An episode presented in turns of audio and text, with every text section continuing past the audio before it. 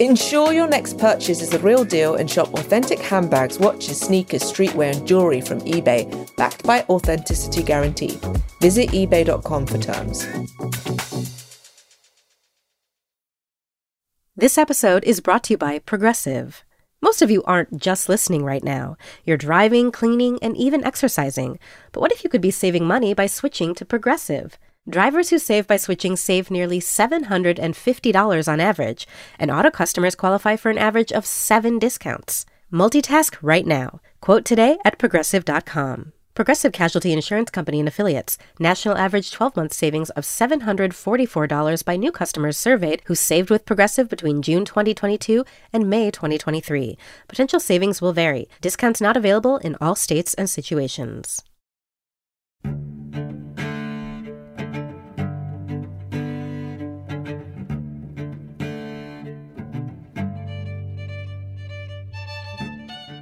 You're listening to the New Yorker Poetry Podcast. I'm Paul Muldoon, the poetry editor of the magazine, and it's a pleasure to have you here today. As you may know, on this program, we invite a poet to choose a poem from the New Yorker archive. He or she reads it, we talk about it, then we ask them to read one of their own poems that we've published in the magazine. And I'm delighted to say that my guest today is Jonathan Galassi, a poet and also the president and publisher of Farrar, Straus and Giroux, which I'm at full disclosure, he is my own publisher and he's my editor. Uh, he's, among his many honours, he's been the recipient of a Guggenheim Fellowship. Welcome, Jonathan Galassi. Thank you so much, Paul. It's an honor and a pleasure to be with you here. So the poem you've chosen to read is by Frederick Seidel, or Fred Seidel, Poem by the Bridge at Ten-Shin. Poem by the Bridge at Ten-Shin. What drew you to that? What drew me to it is the ambition of it. Fred is a good friend of mine, and he's also he's one of our poets at F S G. And he is someone who's very uh, assiduously stands apart from most of what's going on in poetry today. And I think that that uh, stance has stood him in good stead. He's written some some of the really great poetry of our time. He is unapologetically looks backward in certain ways. He he affects a posture that uh, is a kind of um, persona that he has created in his poems that is uh, quite uh, confrontational in many ways, and which I think is very effective. His his middle initials are not Fred P C Seidel. Not at all. Absolutely not. They might be Fred F U Seidel.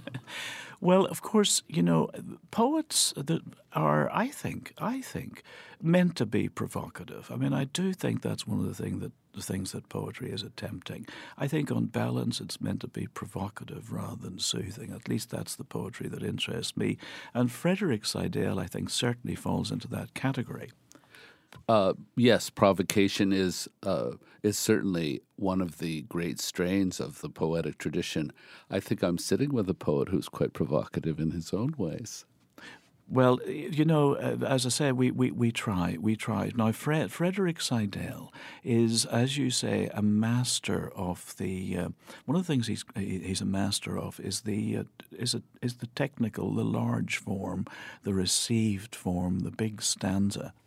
Yes, this this poem is written in fourteen-line stanzas, which uh, have a kind of a sonetic subtext. It, the title is uh, lifted from Ezra Pound's Cathay. Ezra Pound himself was doing a pastiche of Li Po when mm. he when he wrote uh, Poem by the Bridge at Ten-Shin. Mm. Li Po's poem is really about change, about how the present is not like the past, about what's been lost. And, of course, that's probably at least two or three on the themes of most poetry. Fred has has adapted that and used it to his own uh, autobiographical and political purposes in this poem, which I think is quite a masterpiece, actually. Now, the, to what extent, I mean, all poetry is autobiographical, I suppose, even when the poet is writing through a, a persona. Um, though, of course, we have to remember the other side of that is that the, the persona is actually to the fore always. Now, is this poem truly, quote-unquote, autobiographical, would you say? Well, it uh, looks back at his career in a certain way, at, at aspects of his life, but the points of contact that he that he chooses to uh, talk about or to write about are symbolic. So I would say most poetry, yes, starts from some sort of autobiographical impulse because that's the material that the poet has to work with. But it's always torqued by whatever the other motives that the poet uh, is operating with when he's writing the poem. One of the things I really love about this poem, and we'll hear you read it in a moment, is the opening. This jungle poem is going to be my last. And I, one of the, one of the last things a poet wants to think about, I'd imagine, is that this poem is going to be her, uh, her, his, or their last. Yes, I mean, I think there's an there's an irony in that, of course, because it, of course, it's not his last poem, but that statement, that claim, is is part of the insolence, uh, and also the sense of loss that that underlies it. I think that in in Seidel, as in many poets, it's always two sides of a coin that you're you're being exposed to: the insolence, the uh, défi, as they'd say, the defiance uh, against a reality that isn't necessarily uh, friendly, and also the sense that something ha- is passing, something is gone. So the sense of lastness is there. At the, he declares it right at the beginning. Well, just before we go into the poem, there are a couple of words that we should really gloss because I was not familiar with them.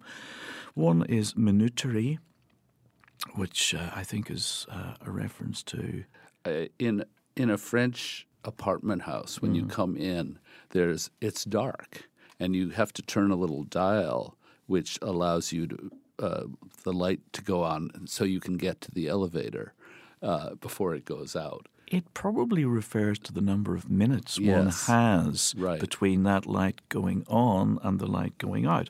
So dos caballeros are two two two boys, I guess, or two co- two, two cowboys, two yeah. cowboys, yeah. two ri- two horsemen, and the putti, the putti, the little angels or seraphim, cherubim, or uh, seraphim, cherubim, the putti, uh, pacing out uh, the hotel window. But in any case. Um, So provocatively, let's hear the poem read by yourself, Jonathan Galassi. It's Poem by the Bridge at Ten-Shin by Frederick Seidel. This jungle poem is going to be my last. This spacewalk is. Racing in a cab through springtime Central Park, I kept my nose outside the window like a dog. The stars above my bed at night are vast. I think it is uncool to call young women Miz My darling is a platform I see stars from in the dark, and all the dogs begin to bark. My grunting gun brings down her charging warthog, and she is frying on white water, clinging to a log, and all the foam and fevers shiver.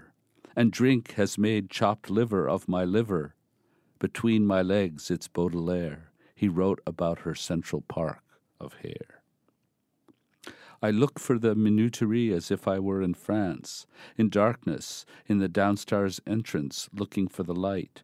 I'm on a timer that will give me time to see the way and up the stairs before the lights go out.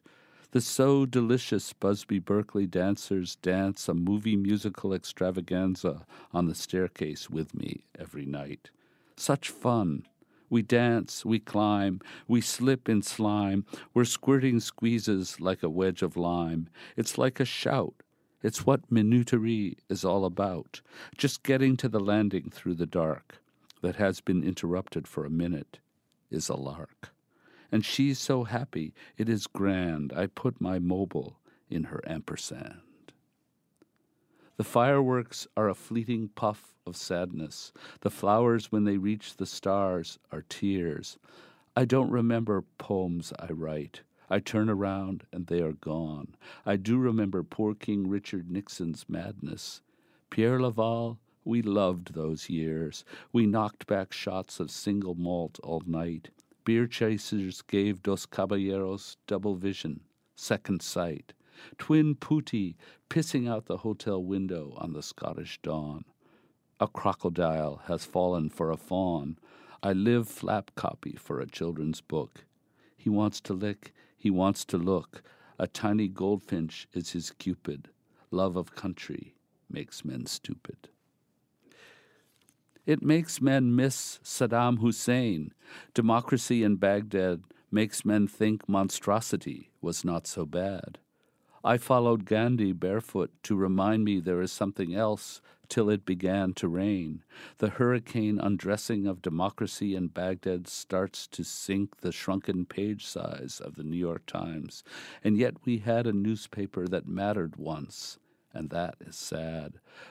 But that was when it mattered. Do I matter? That is true. I don't matter, but I do. I lust for fame, and after never finding it, I never was the same. I roar into the heavens, and I soared, and landed where I started, on a flexing diving board. I knew a beauty named Dawn Green. I used to wake at the crack of dawn. I wish I were about to land on Plymouth Rock, and had a chance to do it all again, but do it right. It was green dawn in pre-America. I mean, great scented forests all along the shore, which now are gone. I've had advantages in life, and I pronounce Iraq, Iraq. The right schools taught me how to talk. I'm talking Turkey to the Kurds, but with no end in sight. These peace talks are my last. Goodbye, Iran. Iran, good night. They burned the undergrowth so they could see the game they hunt. That made the forest a cathedral clear as crystal, like a cunt. Their arrows entered red meat in the glory, streaming down from the clerestory. Karine Rueff, I was obsessed. I was possessed. I liked your name. I liked the fact Marie-Christine Karine Rueff was Jewish. It emphasized your elegance in Paris and in Florence. You were so blonde in Rue de l'Université. The dazzling daughter of de Gaulle's advisor, Jacques Rueff, was game for anything.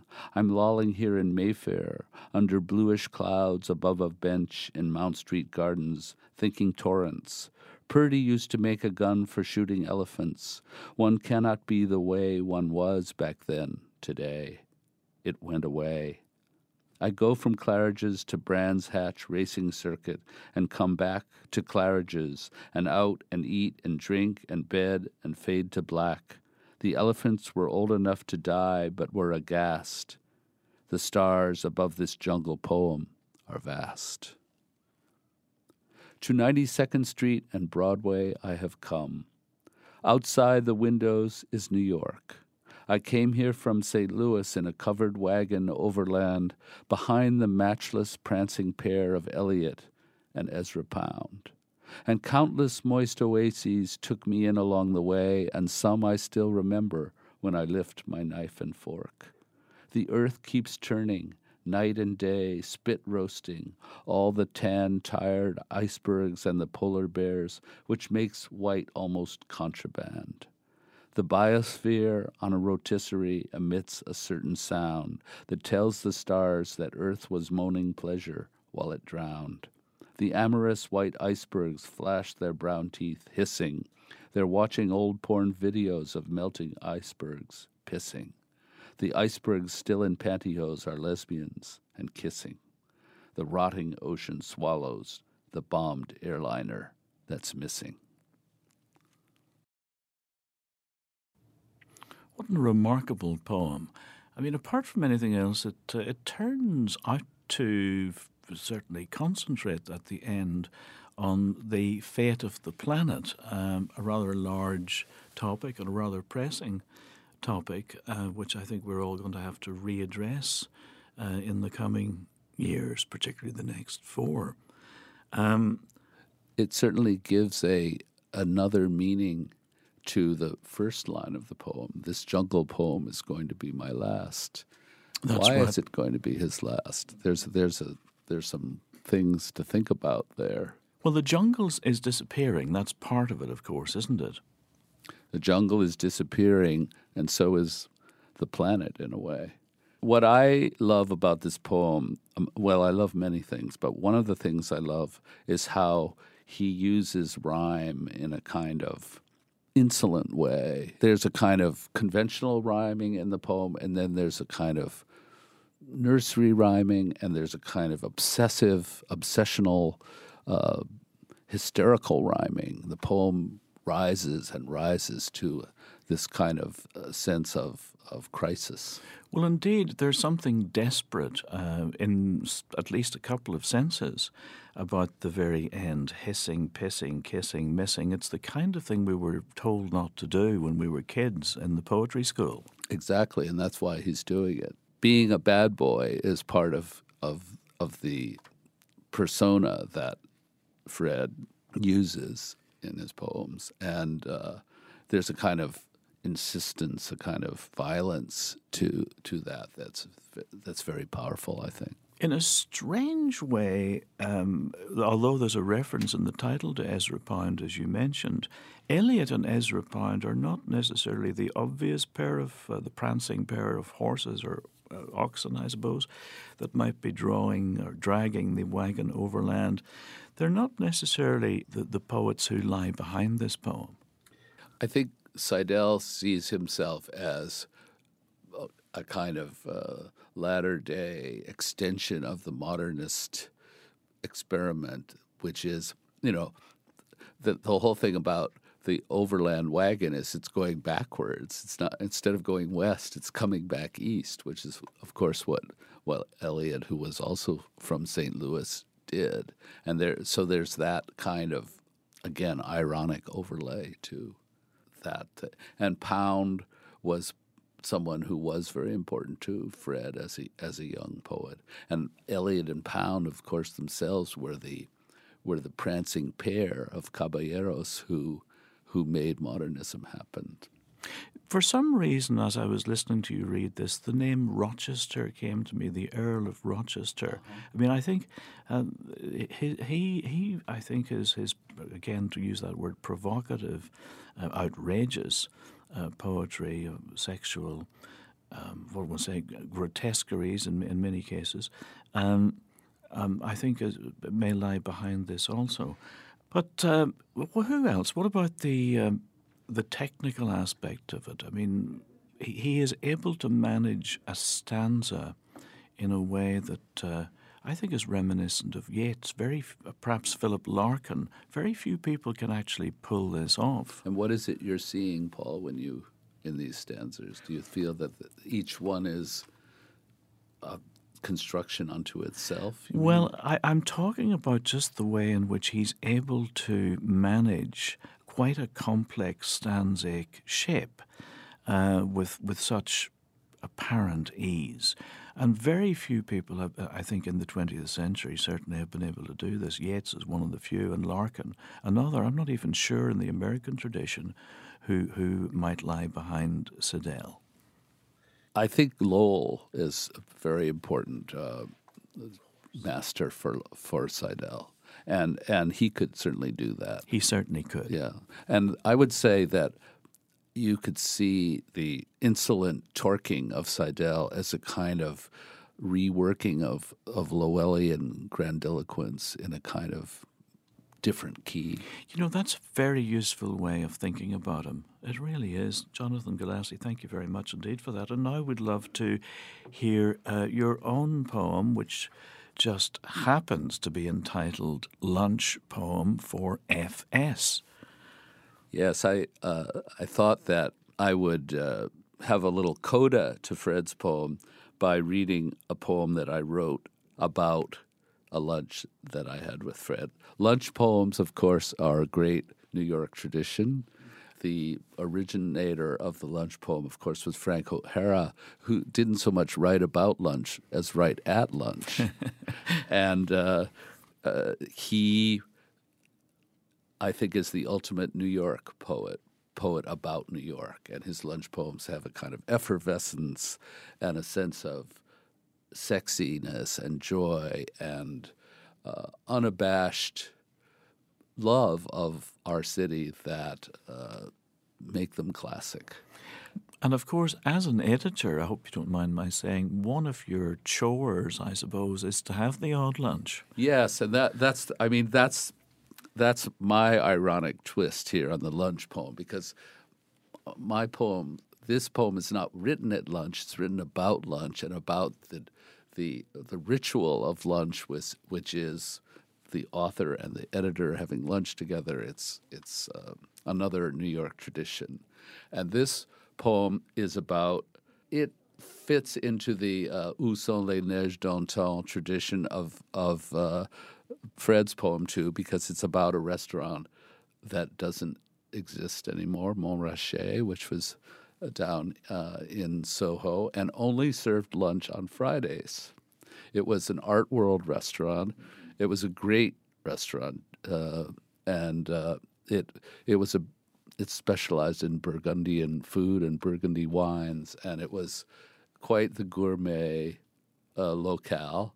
And it was great fun to go down there on Friday and sort of pretend that the rest of the world didn't exist. And that's what this poem is about. Now, one of the things I really like about this poem is that you do a little of throwing of throwing of Fred's voice. I mean, there's a line here, uh, natter on about that passes for Shinola, which, of course, might might well come from a Fred Seidel poem. Well, yes, it's it's certainly it's about a type of conversation that went on or goes on between the two of us. There's a jocular quality, and there is a kind of um, ventriloquizing in the poem. And Shinola, Shinola, we say Shinola is is shoe polish.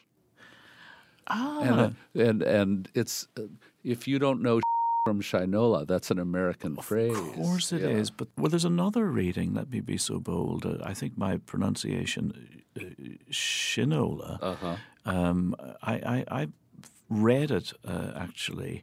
Of course, now I recognize the, the, the term, but I was also thinking about, because uh, I went to the trouble of looking this up, and the first thing I saw, of course, was Shinola as a watch company, huh. a very high-end watch company. Hmm.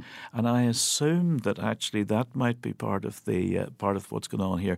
But, of course, the main thing clearly has to do with this uh, well-known phrase or saying, which I, in fact, just forgot about for a moment. I'm interested in that. I didn't know that. But uh, I think that actually the political subtext of this poem is very opposite in our current moment, because it's really this is the subtext here is the des- decision to go into Iraq and the kinds of debates there were about it uh, that uh, everyone was obsessed by. There was this this kind of neocon idea that we were going to save the world for democracy by toppling Saddam Hussein. You heard what Fred said about that in his poem. Uh, all that is is here in the poem. As a poet, uh, but also as an editor, do you expect to see a lot more of what we would think of in general terms as political poetry over the next year or two? I think that I expect there to be a lot of stock taking, and yes, I probably, I, I think probably, probably most of it won't be terribly thought through, or, or it'll be emotional rather than considered. But well, most of it isn't thought through, no matter what its subject is. uh, really, let's face it, it's very hard uh, for all of us. But uh, I think it's likely that there will be more, more references to current affairs, let's call them. Yes, more problems for you as an editor. And more for you. Let's hear this lunch poem for F S. Lunch poem for F S. The dirty sunlight in the clerestory windows of our faux Parisian lair lends a streaky, half-forgiving glow to yet another summit with no purpose. Duck and iron Pinot Noir and double decaf espresso. Sheer necessities for urban inmates who still keep the faith with a wan cerise velvet banquette, an eye-level mirror lit with faces a John the Baptist Puritan might judge corrupt with too much liquid happiness. But it is happiness to lounge in semi-silence while the day downshifts and natter on about the shit that passes for Shinola, but we know is only sauce for the gander. It's not that we're against the war, we're against them.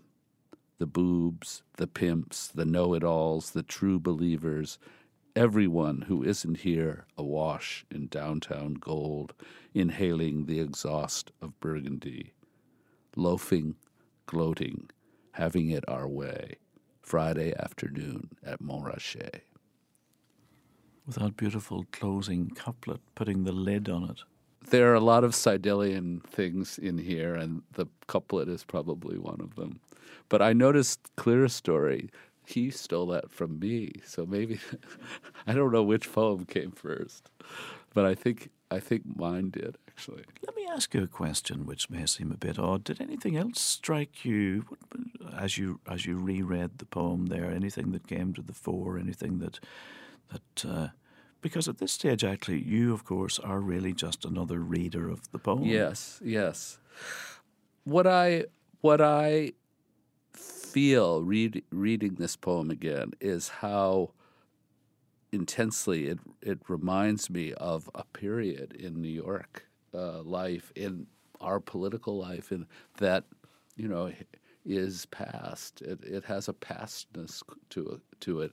It has that awash in downtown gold quality. I mean, I, I'm actually someone who, I have a kind of nostalgia for restaurants that have passed. They represent forms of attention, forms of of social life uh, that are codified in their way of being. And when they go, that, that's gone. That's part of the past. So poetry is so much about pastness, I think. F- Fred's poem certainly is. And, I, and this one is, too, in its own way. It is, but it's also very much up to the moment. And that's one of the great things about both these poems, actually, that they resonate in from moment to moment. They're not kind of consigned to their own pasts. No, I think I think the lament for the past is a very presentist thing. And the ghost behind this poem, of course, is Frank O'Hara, because Frank O'Hara was the the apologist for life. I can't remember that wonderful phrase about not regretting living. You know, that that's that's the aegis under which this poem was conceived, and, and it's a New York poem, and New York, New York is about life, I think. Well, what a lovely note on which to end this New Yorker poetry podcast with uh, Jonathan Galassi, who was reading his own poem there, Lunch Poem for F S, and of course he also read F S's poem, Frederick Seidel's poem, Poem by the Bridge at Ten-Shin. And uh, Jonathan Galassi, thank you so much for talking to us today. Thank you, Paul. It was great. Poem by the Bridge at Ten-Shin by Frederick Seidel and Lunch Poem for F S by Jonathan Galassi may be found on new yorker dot com. Frederick Seidel's latest book of poems, Widening Income Inequality, was published earlier this year, and Jonathan Galassi's most recent collection is Left-Handed. Thank you so much for being with us today. Until soon, bye-bye. You can subscribe to this podcast and other free New Yorker podcasts in the iTunes Store. You can hear more poetry read by the authors in new yorker dot com and on the digital edition for tablets and phones at no extra charge from the App Store or from Google Play. The theme music is The Pintigree Ferryman from the album The Highlander's Farewell by Alastair Fraser and Natalie Ross from Colburnie Records. The New Yorker Poetry Podcast was produced by Jill Duboff and Alex Barron of new yorker dot com with help from Elizabeth Dennison.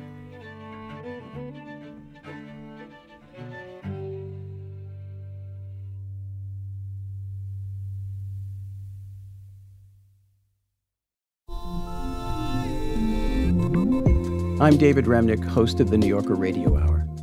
There's nothing like finding a story you can really sink into that lets you tune out the noise and focus on what matters. In print or here on the podcast, The New Yorker brings you thoughtfulness and depth and even humor that you can't find anywhere else. So please join me every week for the New Yorker Radio Hour, wherever you listen to podcasts.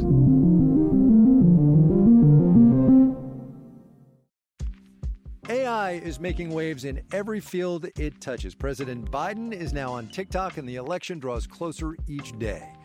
With so much going on in the world, it is hard to keep up with it all, let me tell you. Hi, I'm Kai Rizdal, the co-host of Make Me Smart. It's a podcast from Marketplace. And every weekday, Kimberly Adams and I break down the latest in business and the economy with short daily episodes to make it easy for you to stay in the know. Listen to Make Me Smart wherever you get your podcasts.